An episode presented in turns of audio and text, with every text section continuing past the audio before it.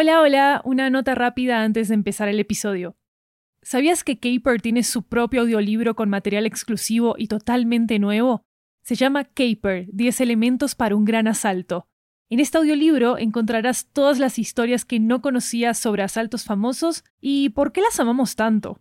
Cuando compras los audiolibros de 80 nos estás apoyando directamente como productora independiente para seguir haciendo todas nuestras series en audio. Encuéntralo en libro.fm, Apple Books, Google Play, Storytel, BookBeat y en tu aplicación de audiolibros favorita. También disponible en inglés y en italiano. There's never been a faster or easier way to start your weight loss journey than with PlushCare.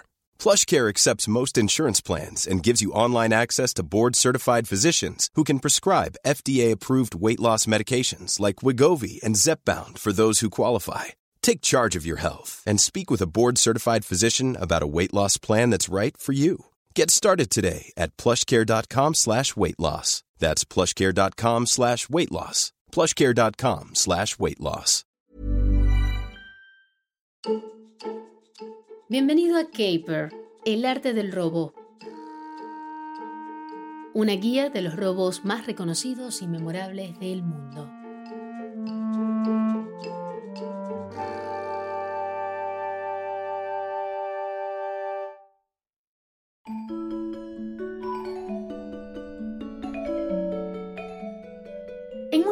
Que queda a una hora de la capital de Bélgica, Bruselas, justo a la salida de la estación central de Amberes, hay un edificio con una arquitectura ornamentada de estilo gótico, reconocido como una de las cinco estaciones de tren más bonitas del mundo. En el exterior verás edificios con fachadas de ladrillo marrón y ciclistas de camino al trabajo. Es el lugar del chocolate belga, la cerveza belga y los gofres belgas. Aunque son deliciosos y definitivamente vale la pena viajar a Bélgica por ellos, ninguno de estos es el mejor amigo de las chicas. Amberes también es la ciudad de algo más, los diamantes. Brillantes y relucientes diamantes. Durante más de 500 años, esta ciudad ha sido un centro del comercio internacional de diamantes y piedras preciosas. Los primeros talladores de diamantes se establecieron allí en 1548. Hoy en día lo encontrarás en el bien llamado Barrio de los Diamantes. Tres manzanas enteras llenas de joyeros, bóvedas, vitrinas y foros comerciales. Es una de las zonas de mayor concentración de riqueza del mundo. La zona está vigilada por su propia policía, pagada por el gobierno belga. Quizás la colección más impresionante vive en las profundidades de los impenetrables muros del Centro Mundial del Diamante. Piedras preciosas verdes, rosas, azules, rojas, amarillas, moradas y doradas brillan por doquier. Una de las piedras más famosas que ha pasado por el centro del diamante es la promesa de Lesoto. Es el mayor diamante extraído en un siglo. Su tamaño es el mismo que el de la mano de un niño. De día, este fuerte se parece a la Bolsa de Valores de Nueva York con comerciantes de diamantes haciendo tratos hora tras hora.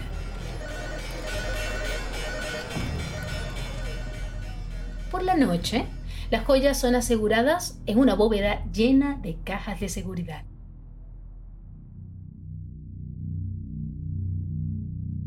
Dos pisos bajo tierra tras más de 10 niveles de seguridad únicos e imposibles de cruzar que incluyen una vigilancia exterior de oficinas privadas y pistones subterráneos que pueden bloquear la entrada en cualquier momento. La bóveda misma, cerrada con una cerradura de combinación que tiene más de 100 millones de permutaciones posibles. Un candado específico para una única e intrincada llave que abre la puerta que conduce a ella.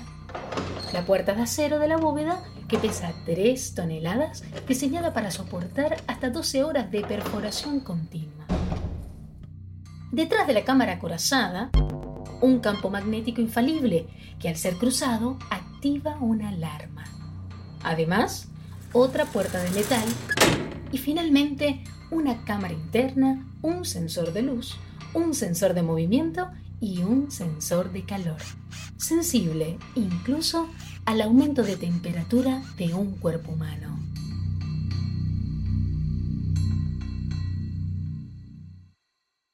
Como puedes ver, las joyas están muy seguras y bajo llave.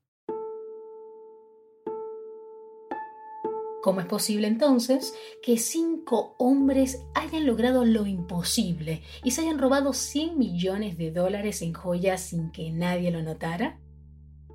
Esta es la historia del mundialmente reconocido robo de diamantes de Amberes, a menudo conocido como el robo del siglo.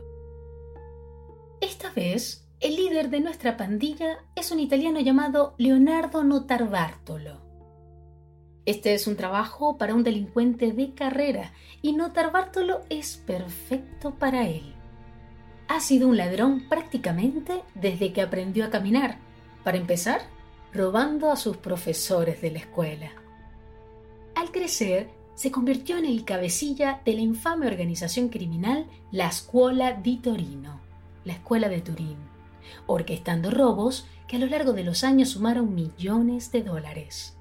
Aunque esta vez tiene los ojos puestos en el que es hasta ahora el premio más grande. Esta operación no puede improvisarse, requiere meses de planificación meticulosa. Hay que tener en cuenta hasta el último detalle. Hay mucho juego. Por suerte, Notarbartolo ya está adentro. Al igual que su compatriota italiano que se robó a la Mona Lisa, Notarbartolo trabaja en el World Diamond Center. Hace tres años trabaja allí, en una oficina que alquila como comerciante de diamantes semilegítimo. Hace amigos y se familiariza con el edificio lo que más puede. Su tarjeta de identificación le da acceso al edificio y a la cámara acorazada del subsuelo las 24 horas del día. Tomar fotografías dentro de la cámara acorazada está estrictamente prohibido, pero notar Bartolo es inteligente. Instala una pequeña cámara en la tapa de su bolígrafo, colocado en el bolsillo externo de su camisa y esto le permite capturar cientos de fotos del interior.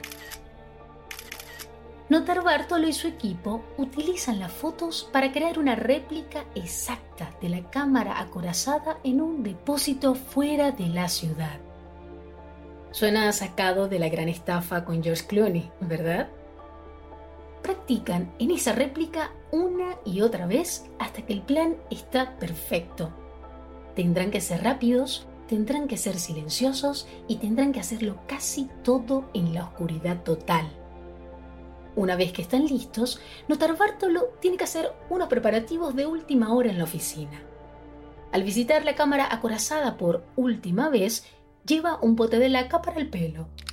Discretamente rocía los sensores de los detectores de movimiento y calor y así desactiva ambas alarmas. Ya están listos.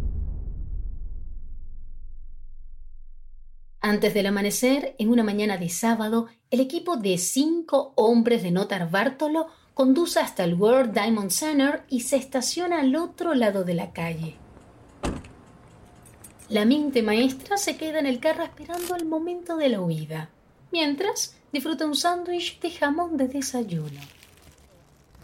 La hazaña comienza. Sus cómplices cruzan rápidamente la calle. Allanan un edificio de oficinas contiguo y se dirigen al jardín que hay detrás del edificio.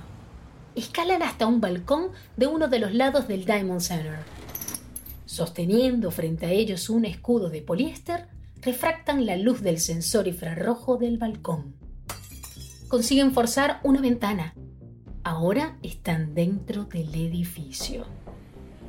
Desde allí simplemente bajan al sótano donde se esconde la cámara acorazada. No hay guardias de seguridad que evadir. El Diamond Center al estar muy seguro de su tecnología, no ve la necesidad de un sistema de seguridad humano durante la noche. Una vez llegan a la cámara acorazada, ponen una bolsa negra sobre la cámara de seguridad y encienden las luces. La cámara del bolígrafo de Notar Bartolo había captado la combinación de la primera cerradura, anulando su probabilidad de éxito inicial de 1 entre 100 millones. Pero, ¿cómo encontrarán la llave especializada de la segunda cerradura? Ni siquiera necesitaron las imágenes de la cámara de bolígrafo para esto. Por sus numerosos viajes a la cámara acorazada, Notarbartolo sabe que la súper secreta llave que abre la súper segura bóveda está escondida en un armario de la pared contigua. Por último, para abrir la puerta sin activar las alarmas, utilizan láminas de aluminio para mantener intacto el campo magnético. Han atravesado la cámara acorazada. Vuelven a apagar las luces para no activar el sensor de luz que hay detrás de la cámara corazada. Ahora van directamente a las cajas de seguridad. Se llevan todo lo que pueden cargar, metiendo diamantes, oros, joyas y dinero en efectivo en diferentes divisas en grandes bolsas. El botín asciende a un total de 109 cajas, el equivalente a 100 millones de dólares en joyas. Una vez tienen las bolsas llenas, salen corriendo por la puerta trasera, donde Notar Bartolo les espera para alejarse sin dejar ningún rastro.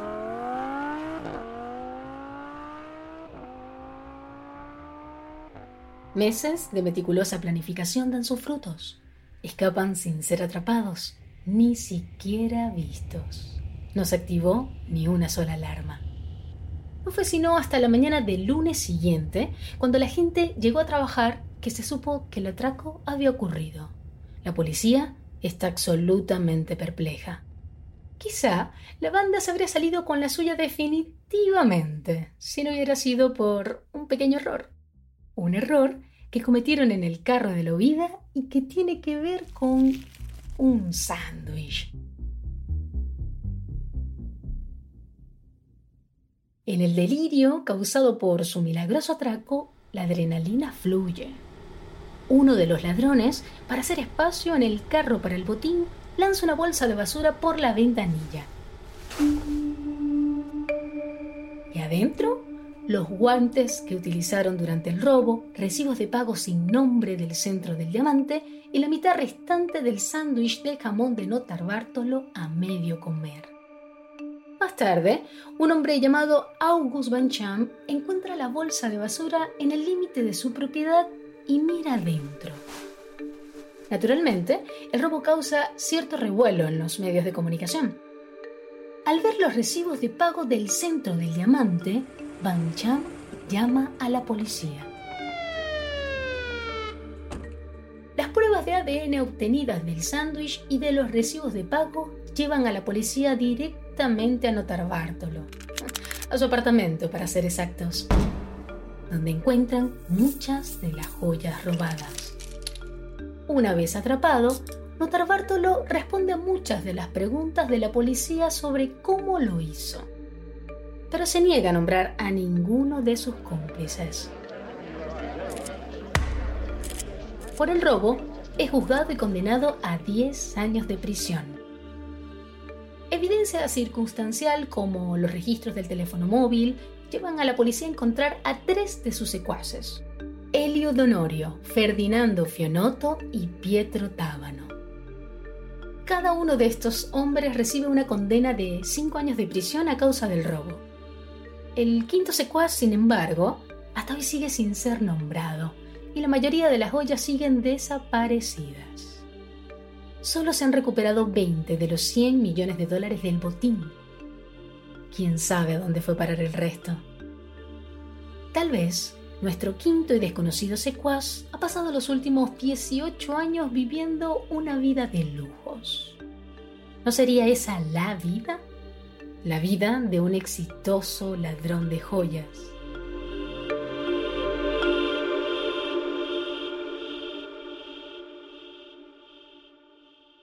Pero quizás debamos preguntarnos ¿por qué unos cuantos puñados de hermosos diamantes serían suficientes para vivir la buena vida?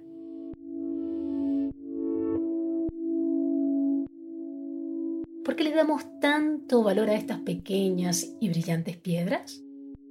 La oferta y la demanda nos dicen que los precios altos están determinados por la escasez, pero los diamantes son algo abundantes y su valor, comparado con el de otras joyas, es más arbitrario de lo que podrías pensar. En este punto, la historia puede darnos algunas respuestas. El régimen colonial belga fue uno de los primeros en recorrer el continente africano, conquistando de la manera más infame lo que ellos llamarían el Congo belga. El país que hoy existe construyó su riqueza saqueando, refinando y luego comercializando piedras preciosas que no les pertenecían, como artículos de lujo y símbolos de riqueza y amor. Y colocar gemas encima de los anillos de matrimonio era una tendencia que apenas comenzaba a aparecer en esta región de Europa. Registrada por primera vez en 1477, cuando el duque de Austria le entrega uno a su prometida María de Borgoña. Esto fue menos de 100 años antes del comienzo de las conquistas belgas en el extranjero. Hoy en día seguimos asociando a los diamantes con el lujo y el amor. Pero estas dos ideas realmente deberían estar casadas. La industria de la joya sigue imponiendo costos humanos y medioambientales importantes. Costos que no se reflejan en las vitrinas y exhibiciones de diamantes de las avenidas de Amberes pero que están grabados en las piedras.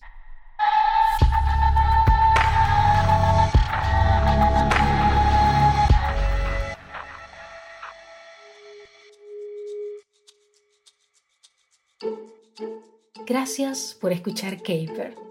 Sintoniza la próxima semana cuando nos dirigimos a Valle Dupar, Colombia, para uno de los robos de banco más infames de la historia. Si acabas de conocer la serie, escucha nuestros episodios anteriores, disponibles en Spotify, Apple Podcasts, Google Podcasts, Castbox y todas las plataformas de podcast. Producción y tema original por Estudio 80. Narración de Andrea García. Diseño sonoro por Kiara Santela y Luis Raúl López. Canción original de Jeremías Juárez.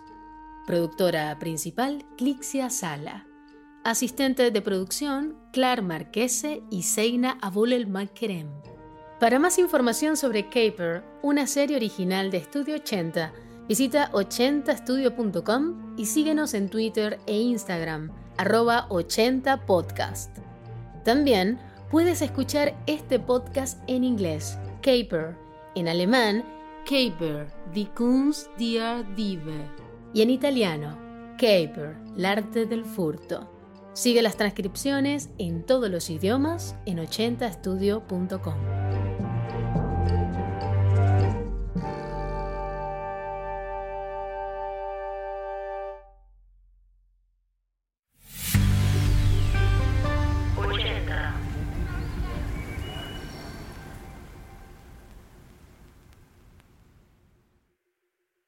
¿Sabías que Caper tiene su propio audiolibro con material exclusivo y totalmente nuevo? Se llama Caper, 10 elementos para un gran asalto. En este audiolibro encontrarás todas las historias que no conocías sobre asaltos famosos y por qué las amamos tanto. Cuando compras los audiolibros de 80 nos estás apoyando directamente como productora independiente para seguir haciendo todas nuestras series en audio. Encuéntralo en libro.fm, Apple Books, Google Play, Storytel, BookBeat y en tu aplicación de audiolibros favorita. También disponible en inglés y en italiano.